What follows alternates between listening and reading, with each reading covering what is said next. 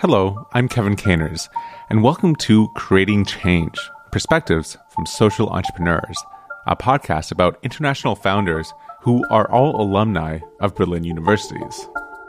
Over the last decade, Berlin has grown into a global hub for innovation and entrepreneurship. It's become what some people call the startup metropolis. And the city's universities and research institutions can take a big part of the credit. As the Gründungsumfrage 2020 shows, startups connected to Berlin's universities earned 8.4 billion euros in revenue in 2019 alone, four times the 1.9 billion euros the state invested in Berlin's universities that same year. And these same startups created more than 62,000 jobs in the local Berlin Brandenburg region. But it's not just locally through economic dollars in Berlin that startups related to Berlin's universities are having an impact. Using ideas, science, and creativity, Berlin alumni are also working to make the world a better place. They're doing this through social entrepreneurship, as well as new companies and nonprofits that Berlin University alumni are founding all over the world, including in the global south. Ali Mehdi from India, Vuyokazie Kadalie from South Africa, Waldo Soto from Chile, and Samuel Knauss from Germany are four of those alumni and they have in common that they studied or conducted research at Berlin universities and have put their ideas on how to make the world a better place into action through social entrepreneurship. They are also all participants in a unique workshop taking place in Berlin and online in November 2021 on the topic of social entrepreneurship, which is being sponsored by the German Academic Exchange Service, or the DAAD.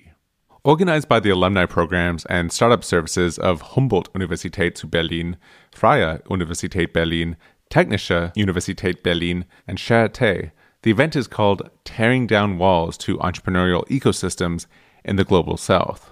For five days this November, internationally based alumni taking place in this event will exchange ideas not only with Berlin startups, but also with each other. They'll sound out possible collaborations, learn from each other's experiences, and expand their networks and connect with the startup institutions of their respective universities. Against this backdrop, today we're going to hear directly from these four individuals and learn about their personal experiences in starting initiatives in the Global South. We'll learn what ideas they have put into practice, what challenges they have faced along the way, and what advice they might have for others looking to put their own ideas into action. First up is Samuel Knauss. My name is Samuel Knauss. I'm a neurologist and global health researcher at the Charité and the Berlin Institute of Health. About a year ago, together with his business partners Julius Emmerich and Elza Ramajazian, Samuel founded a nonprofit business called mTOMADY. It's based around helping people gain financial access to healthcare in sub Saharan Africa, with its current and initial focus being on Madagascar. So, how did he start on the journey to being a founder? Well, it came about from working in the field. The project really came out of an experience working as a medical doctor at a nonprofit organization, a governmental organization called Doctors for Madagascar, and we've been active in Madagascar since 10 years. At this nonprofit, Samuel and his future business partner and fellow medical doctor Julius were doing classical medical missions. But while doing this work, they noticed another problem. People couldn't pay for the care, even if it was being made available to them. And there's one story in particular that sticks with him from that time. But that particular story is from a young lady who gave birth and her bleeding wouldn't stop after delivery. It was a medical emergency, and their organization was running the only ambulance service in that part of the country. So an ambulance was sent out to help the young woman and bring her to hospital. But when the ambulance arrived, the father of that young woman stepped in front of the ambulance and had her put out of the ambulance again because he was so afraid of the costs. He was afraid that the hospital costs would push his family into poverty. And if that sounds like a selfish or unreasonable fear, unfortunately, it is anything but. 1.6% of the population in Madagascar is pushed into extreme poverty each year, additionally, just by healthcare costs. And that is not specific to Madagascar, that happens everywhere across sub Saharan Africa and in other low income countries all of which made him and his partner realize no matter how much you do for increasing availability of healthcare, if people can't pay, then they won't go and they won't have access. And that made us really think or rethink the way we do our work and focus also on the financial side of access to healthcare. So, along with fellow Charité alumnus Julius Emmerich, they decided to try something out to help with this perhaps even bigger problem of financial access to healthcare. And one thing they saw as potentially helping them in this area was the explosion of mobile technology and the use of mobile money in Madagascar in the last few years. And it really did explode. One hospital they worked with in 2014 still didn't have any cell phones whatsoever. There wasn't even a cell phone tower in the area. But when they returned four years later, half of the revenue of that hospital came in through mobile money. And that really made us think that we have to use this technology available so broadly to give people access to healthcare.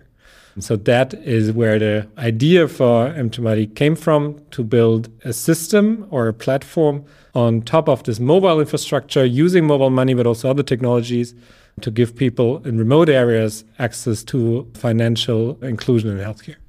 Their first step in this direction was to create a project with the support of the Else Kröner-Fresenius-Stiftung.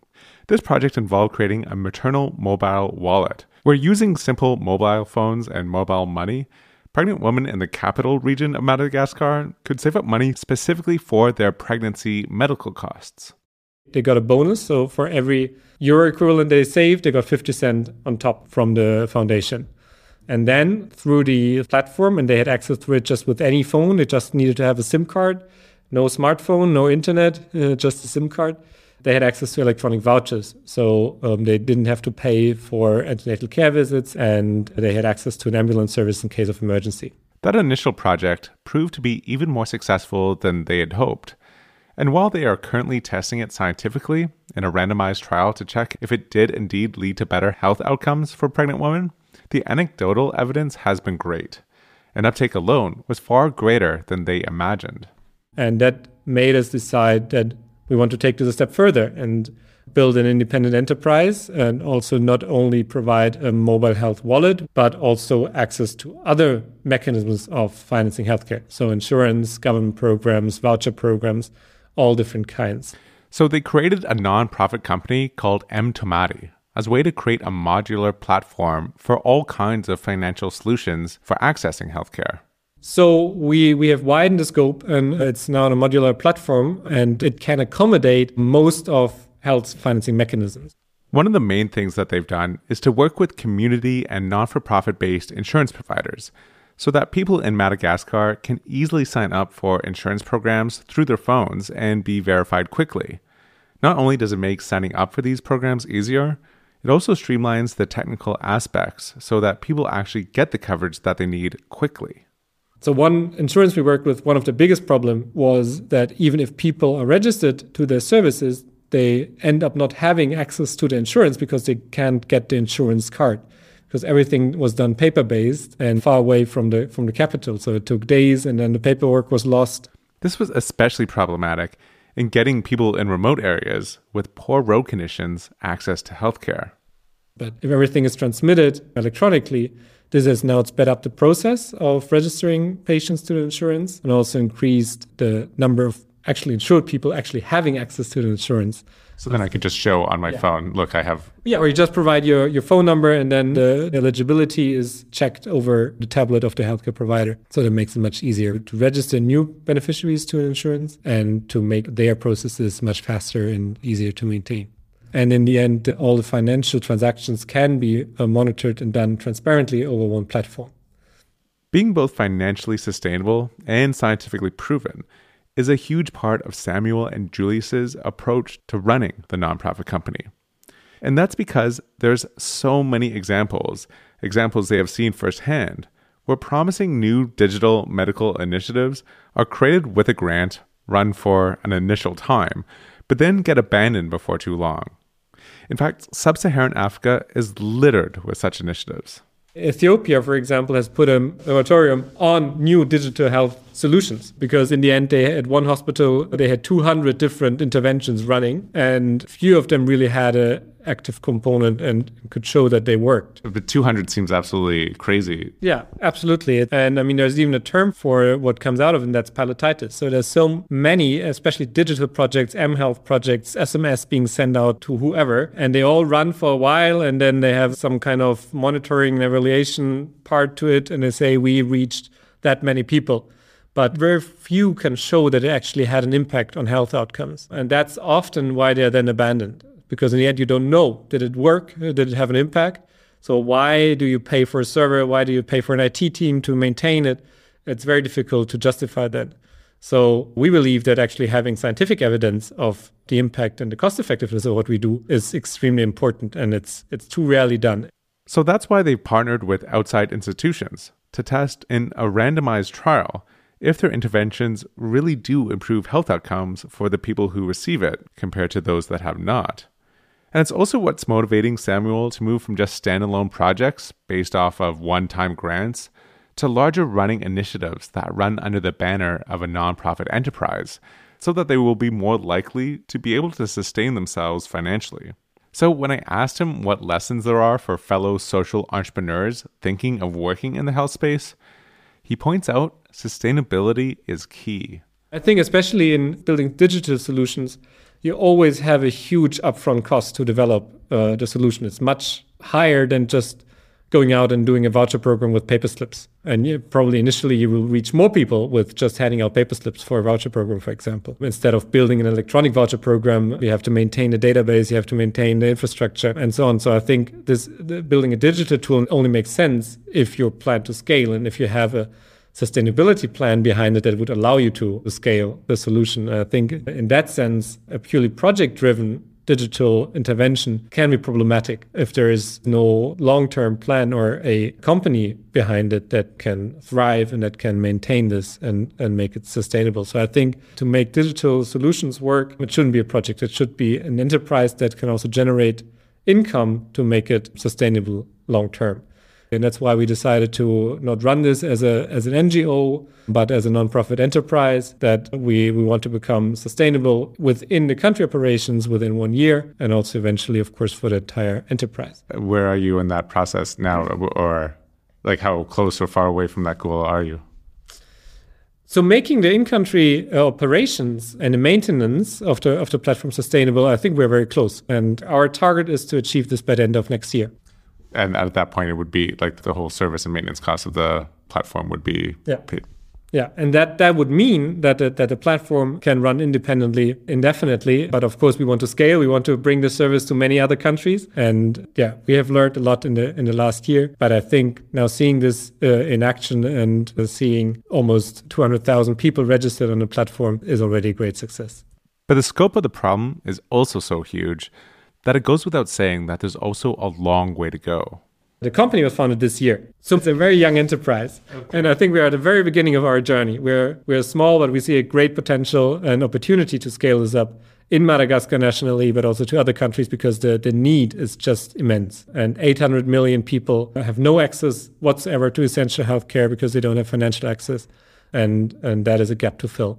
Samuel says that it's been an intense journey for the whole team but it's always very rewarding to to see things that actually work and people are actually wanting the platform and i think that's motivation for all of us to continue now we go from madagascar to india where another berlin university alum is early on in his journey of using social entrepreneurship to help redefine what development means uh, so, my name is Ali Mehdi. I'm a health policy researcher. I also work on global development issues. And in February this year, I established the Inclusive Development Foundation, the IDF, and I've been trying to set it up and, you know, go about it. While the company is new, Ali has been working on development and policy issues for years. He also completed his PhD at Humboldt Universität. And it was at the intersection of political philosophy, theories of social justice, and child survival. After his PhD at Humboldt, he moved back to India to work in the development sector and he got a position at an economic policy research institute. It's a very prominent uh, research institution and it works with many organizations internationally. The focus of this institution was largely on economic growth alone and linking India with the larger global economic system. But something felt missing for Ali. Behind all of this talk about growing the economy and improving infrastructure, what he felt the true mission of development should be, human flourishing, was getting lost in the cracks and almost being ignored completely. And so, working in this institute for you know more than a decade, I felt that the human side, the focus on human agency and human flourishing has been missing. So we somehow assume that, you know, if the nation grows, if there is overall aggregate development and growth, people would automatically benefit. But we have seen from evidence that this does not necessarily happen. So many entrepreneurs get going with their first initiative because they're working in a field or in a job where something doesn't feel quite right, or where they feel things could be done better. And that is definitely true for Ali. So, you know, working in that sort of environment, I felt that this focus on individuals and the growth and development is missing. So, so that was a big trigger for me. And I felt that, you know, I need to do something more meaningful. I mean, I was doing good projects there and good work, you know, raising funds for my research and all of that. But, you know, it somehow felt hollow that, you know, I'm not really making a difference to the world. I'm not making a difference to the lives of people around me. So, what can I do? So, I thought, you know, I need to start up something and we need to develop a health creating society that leads to human flourishing. So I thought, you know, let me give it a shot. So he started IDF as a way to promote a more inclusive and human focused vision of development. One that doesn't focus just on building bridges and roads and the economy, but creating human flourishing and allowing people to fill the potentials that they want to achieve. So, with IDF, he is promoting this vision with a three pronged approach original research, engagement with local people about what their needs and desires are, and action on the ground to help create initiatives that support human flourishing whenever possible. So, this is my first attempt actually. I'm not sure what I will be able to do, but I thought it would be worth it to at least give it a try. It's early on in his journey. In fact, he's just seven months in, but already it hasn't been without its challenges. Particularly, working in his native country of India has provided no shortage of stumbling blocks. I think the the title of the workshop is very apt. You know, tearing down the walls of entrepreneurship in the global south. Because, well, Ali has been feeling those walls. Even something like opening a bank account has proved less than straightforward. So I have been trying to open a bank account since uh, March, and today we are, you know, on the 8th of October. I've still not been able to open a bank account. And then there are the other regulations that Ali is facing, some of which might make Kafka himself blush. For example, because he is registered as a nonprofit, for five years he is not allowed to access international funding. Yeah, so I mean, the assumption is that uh, foreign funding undermines national integrity and sovereignty and all of that. Okay, fair enough. So, if no foreign funding is allowed, he'll have to rely on local funding for the time being. But to be able to accept local funding, he first needs a tax exemption. So I need to have tax exemption. And to get tax exemption, I need to hire an agency which uh, is asking for 10,000 euros. So, you know, as a startup, I don't have access to 10,000 euros to obtain tax exemption. So it's really difficult, you know, without any funding. So whatever I have been doing so far is out of my own pocket. I have not received a single penny from anywhere. So, getting clear of the initial red tape for even getting funded is hard enough. But even basic things like changing the company's official address can prove surprisingly difficult. Huge amount of paperwork that is required, enormous amount of paperwork that is required. So, to be very honest, I'm thinking of registering as a for profit organization because I have asked some people and they say that running a for profit organization is comparatively easier than a non profit organization. So, so that is something that I am contemplating at the moment. So, what advice would Ali give to someone else thinking about starting something up in India or maybe a country similar to it? Well, one thing he recommends is to get involved with any industrial associations that are involved with your specific field. This can be a way to help make your voice louder. Because then you can, you know, collectively put up your demands and challenges to the government and they are more receptive to associations. So if you try to deal with them on your own, you are likely to face more challenges, you know. But if you go collectively, things are much easier. And another thing that he would tell you is if you can afford it, get a local consultant to help you navigate all the red tape and bureaucracy that's involved with initially setting your company up. After his experience, it's probably worth it. Hire a consultant, you know, who can help you navigate the challenges. So, so that's something that uh, could be very helpful. but get some sort of local help. And regardless, the main thing you need patience. Oh, yeah, a lot of patience, a lot of patience. Now, our first two entrepreneurs, Ali and Samuel, began their social entrepreneurship initiatives based around problems that they encountered while working in their respective fields. But sometimes an idea goes back for many years before it finally has the chance to bloom at the right time. And that's certainly the case with our next guest. My name is Vuyokazie, commonly known as Vuyo, and I am the founder of Anahata Virtual Reality. As Vuyo told me, her idea goes back to when she was first starting university.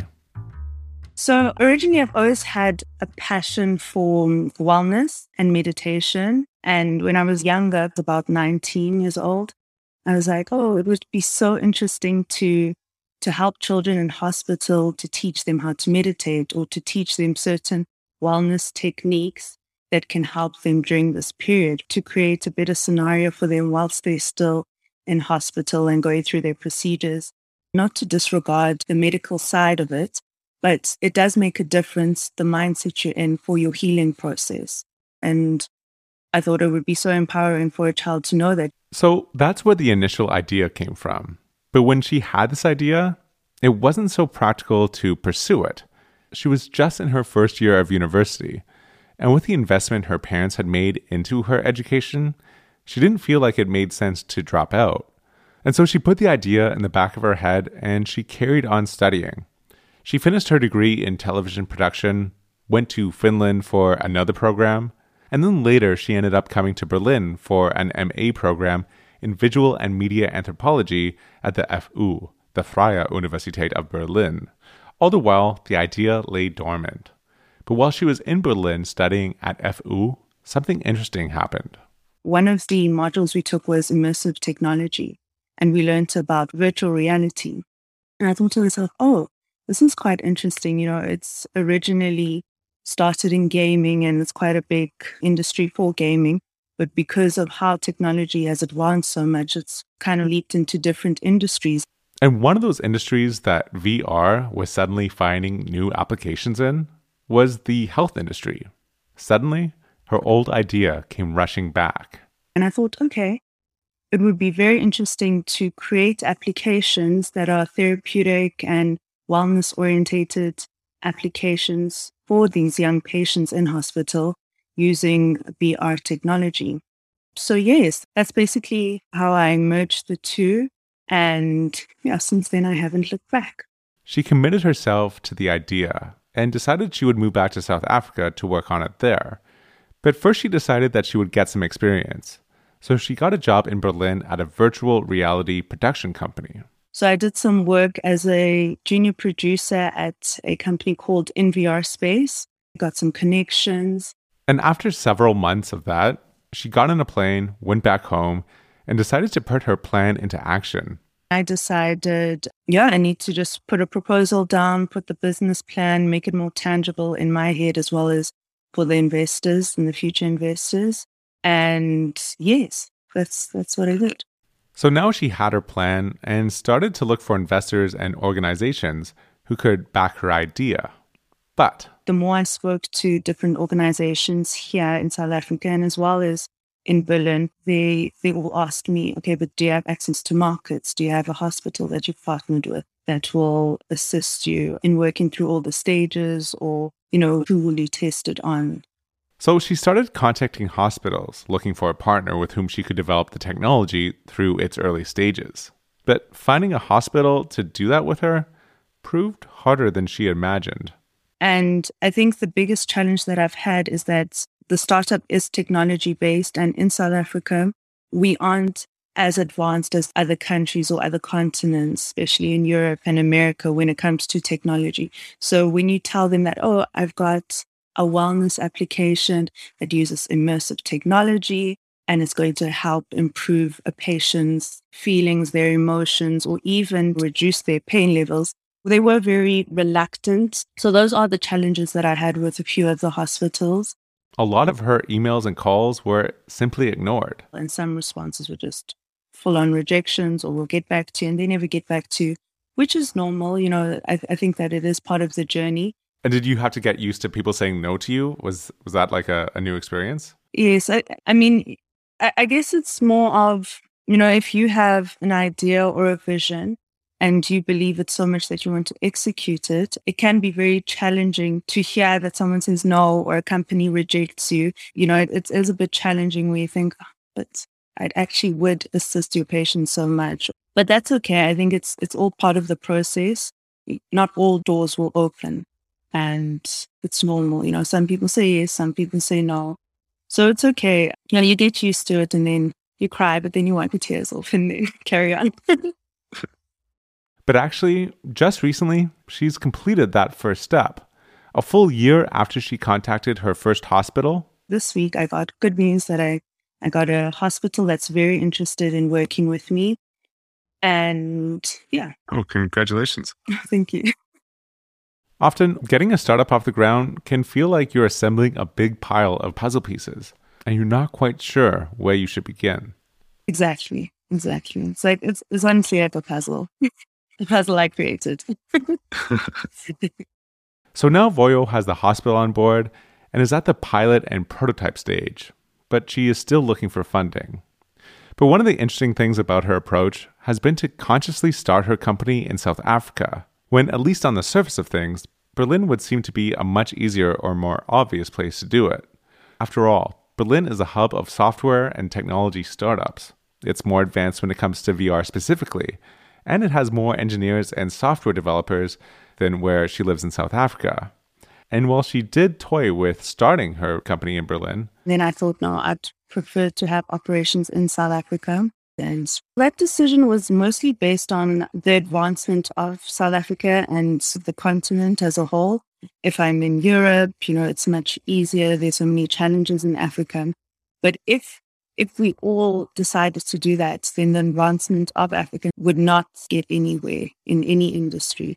So it's important when you think of the ideas that you have and what you want to manifest, that it's not only for yourself, but specifically also for your country and the advancement of this continent.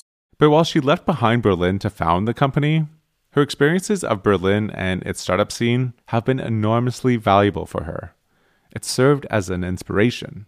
Definitely, when I was in Berlin, I saw many startups and, you know, just the culture as well. One thing that stood out for me was the age group of all the founders. You know, sometimes you find that the founders are quite young and they just go for what they want and nothing's stopping them. Obviously, everybody has their own insecurities and so forth, and you don't really see that.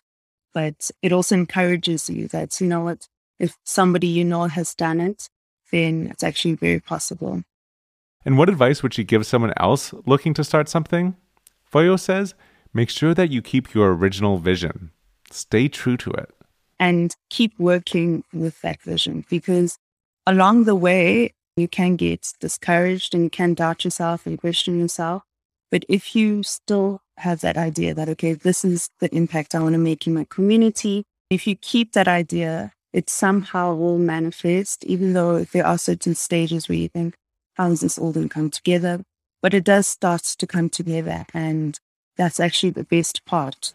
So hold on to that vision. And lastly, I would say speak to as many people as possible apply to as many workshops, accelerator programs, just get your fingers everywhere because you don't know where an opportunity will actually come and you can meet someone and say, oh, actually, I, this is lovely. I would love to invest in this. So knock on those doors and eventually a door will be opened.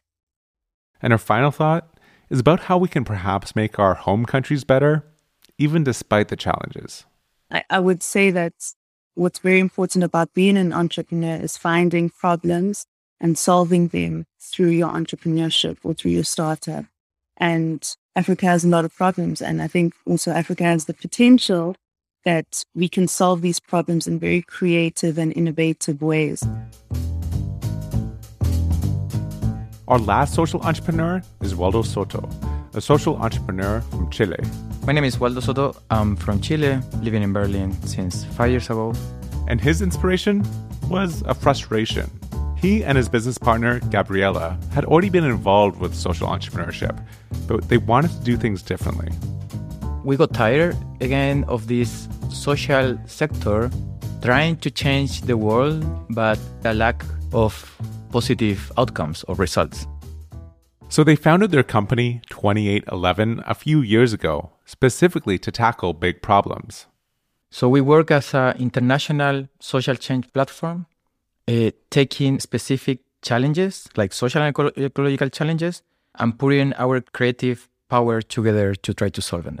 Today, just a few years later, they have a team spread across the globe. So we are today 30 people, actually. We are based in the US, Colombia, Chile, and here in Germany. We are three people here, four in the US, and the biggest team now is in Colombia, actually, and six in Chile. In the years since their organization, 2811, has been active, they've taken on huge issues like climate change, migration, and water management. They work with other NGOs on finding solutions and do consulting work with governments. So what we do, we, we have some services and products that we are selling, like any company, like online trainings, consulting services, and so on. But also we receive money from development banks or foundations to solve some social and ecological issues. For example, in collaboration with the EU organization Climate-KIC, they created the Climate Action Academy, a four week online course geared towards middle and high school teachers, where the teachers are given ideas for helping integrate information about climate change and climate action into their lesson plans. But so, how did he end up being based in Berlin in the first place? Well, part of the reason Waldo came to Berlin to study urban management at the Technische Universität of Berlin was so he could dive deeper into specific problems and get new perspectives. I moved to Berlin to study urbanism, right? To try to understand one more system and to take a closer look to how we can change the things there. And while part of it was to gain new insights specifically into urban management solutions, part of the motivation for Waldo was to just get a new perspective on things overall, simply by living in a new place. There are some studies around creative people, and a lot of innovations are from people that are not from the same city, no, because they see the things different, no. And for me, living here really had that impact, no, like seeing different structures, like how we organize the neighborhoods, how we organize the city, what kind of actions we can take when the government is doing nothing. So studying urbanism here really gave me that perspective in a way. Waldo is all about different perspectives, which brings us to another unique thing about 2811. Their goals as an organization go beyond just trying to solve issues. They also want to be a living example which demonstrates other ways that organizations can run. To try to behave differently so that other startups, other companies, professionals, consultants can see how you can create a company differently. Creating differently sounds appealing, but for someone who started an organization dedicated to working on big social problems, Waldo has some ideas that might strike you at first as counterintuitive. And an example of this is that he says to get rid of what he says is the false mantra that you can change the world. First of all, this mantra of that I can change the world, no? And that's maybe a natural thing to feel, no? You read an article in the morning, I don't know, with a problem of migration in, in Colombia, for instance, and you it's a natural thing to feel, oh, I can do something for this, me personally, no? When it's that's I feel at least that's not true. No? I cannot solve that, but we can solve that together. And that's a first thing to break as a mantra, I would say. No? That's interesting because it seems almost like a positive thing, right? Like it, saying, "Oh, I can change the world." To do that, you have to believe in your own power and agency, which is lacking in a lot of people. Or when that's gone completely, then people don't do anything. Yeah, I think that's a superhero narrative we got that I don't see it helpful. Actually, yeah, it's just taking people to burnout. And so the, the key is understanding that alone you can't do it, but if you combine in a lot of different ways with a lot of different people, then something's possible. Exactly, exactly. And we have to learn to collaborate also, no? because we are designed to compete. In the, in the social sector, this happens a lot because you have, uh, I don't know, a grant with three spots for three organizations to work in migration. So we are designed to compete for those three spots. as a social organizations. So how you do it now? We know that we have to collaborate, but the system still is promoting competition. No? So you have really to find ways of de-learning and learning again how to collaborate, how to radically collaborate with others. And that's a big thing that they work on as an organization. They try not to see themselves as competitors with other organizations and initiatives that are trying to solve the same issues. So Waldo says, don't be afraid to approach other organizations and see if you can work together, even if it means that you take less of a budget when your organization happen to win the grant. And also, Waldo says social entrepreneurs should watch out for the same pitfalls that plague the rest of humanity. For example, the idea of growth at any cost is something that even people with the best of intentions can fall prey to. We have this obsession for growing faster, growing big, like for getting investments and so on, when maybe that's one of the things that took us to the point where we are today, no? So in that sense, we say we're gonna take a project when we think we have value to add and when we can make it sustainable also, not just taking everything because we want to grow. And maybe sometimes also we're going to degrow as a company. And of course, we would like to, to die in some point as a company because we really want to see the problems solved. No, it's different from when you have like big foundations based on the climate crisis. I don't know if those guys want to die as an organization. No, I don't see people around with the aim of closing the organization they are leading. No, where that should be actually our aim, no? to really solve the things. No? So, at least some of the time, maybe success looks a lot different than we originally thought. Maybe it even means dying as an organization in the end. When I asked Waldo what advice he would give to someone who wants to start something, his advice just start. Don't worry about doing it for too long. Don't overplan it. Just start. For him and his business partner, their idea and company just evolved over time naturally. At least in our case, we didn't have the process of, oh, let's think around. We're going to start something. We're going to do it this way. We just started the thing. And there's a huge difference there between doers and thinkers or overthinkers. And I think entrepreneurs, they just do the thing. They don't sit around to think what they're going to do or to start something. Because I see so many people stuck on overthinking what they want to do or how they want to start something, just try. And you're gonna like you're gonna make so many mistakes that better to do them right now. Like tomorrow, no? Try to start a company here. You're gonna discover a lot of things. When you start a company in Berlin. you're gonna learn a lot of things, no? So in a way you have to make your own school and that can start tomorrow. So start today. Get out there and make something. After all, making a global company or nonprofit that works across borders has never been easier. Everything is there for that. Information is super accessible. You can learn it. Problems are also global. They are not from one country. No, we don't, we don't gonna solve the climate crisis here in Germany. So more than ever, he says, we need to start organizations globally. And that's totally possible today. So there you have it four founders working in four distinct fields in four different countries across the globe, each with their own unique experiences and perspectives on getting something going. And are you interested in maybe joining the ranks and starting something yourself? Well, help is closer than you think.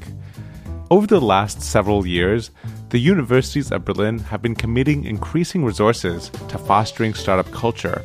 At each of the four universities mentioned in this podcast, Freie Universität Berlin, Technische Universität Berlin, Charité, and Humboldt Universität. There are corresponding institutions that are designed to help those interested in founding a company or initiative. And anyone who once studied or worked at one of these institutions and who is not already a member of their respective alumni programs can register at these institutions at any time and become part of their worldwide alumni networks. So, if it's something you're considering, be sure to check out the organization at your Berlin alma mater. We would like to thank the Berlin Senate Department for Economics, Energy, and Public Enterprises for the support in making this podcast. And thanks, of course, to the German Academic Exchange Service for making this alumni workshop possible in the first place. I'm Kevin Caners. Thanks so much for joining me. Now, go tear down some entrepreneurial walls.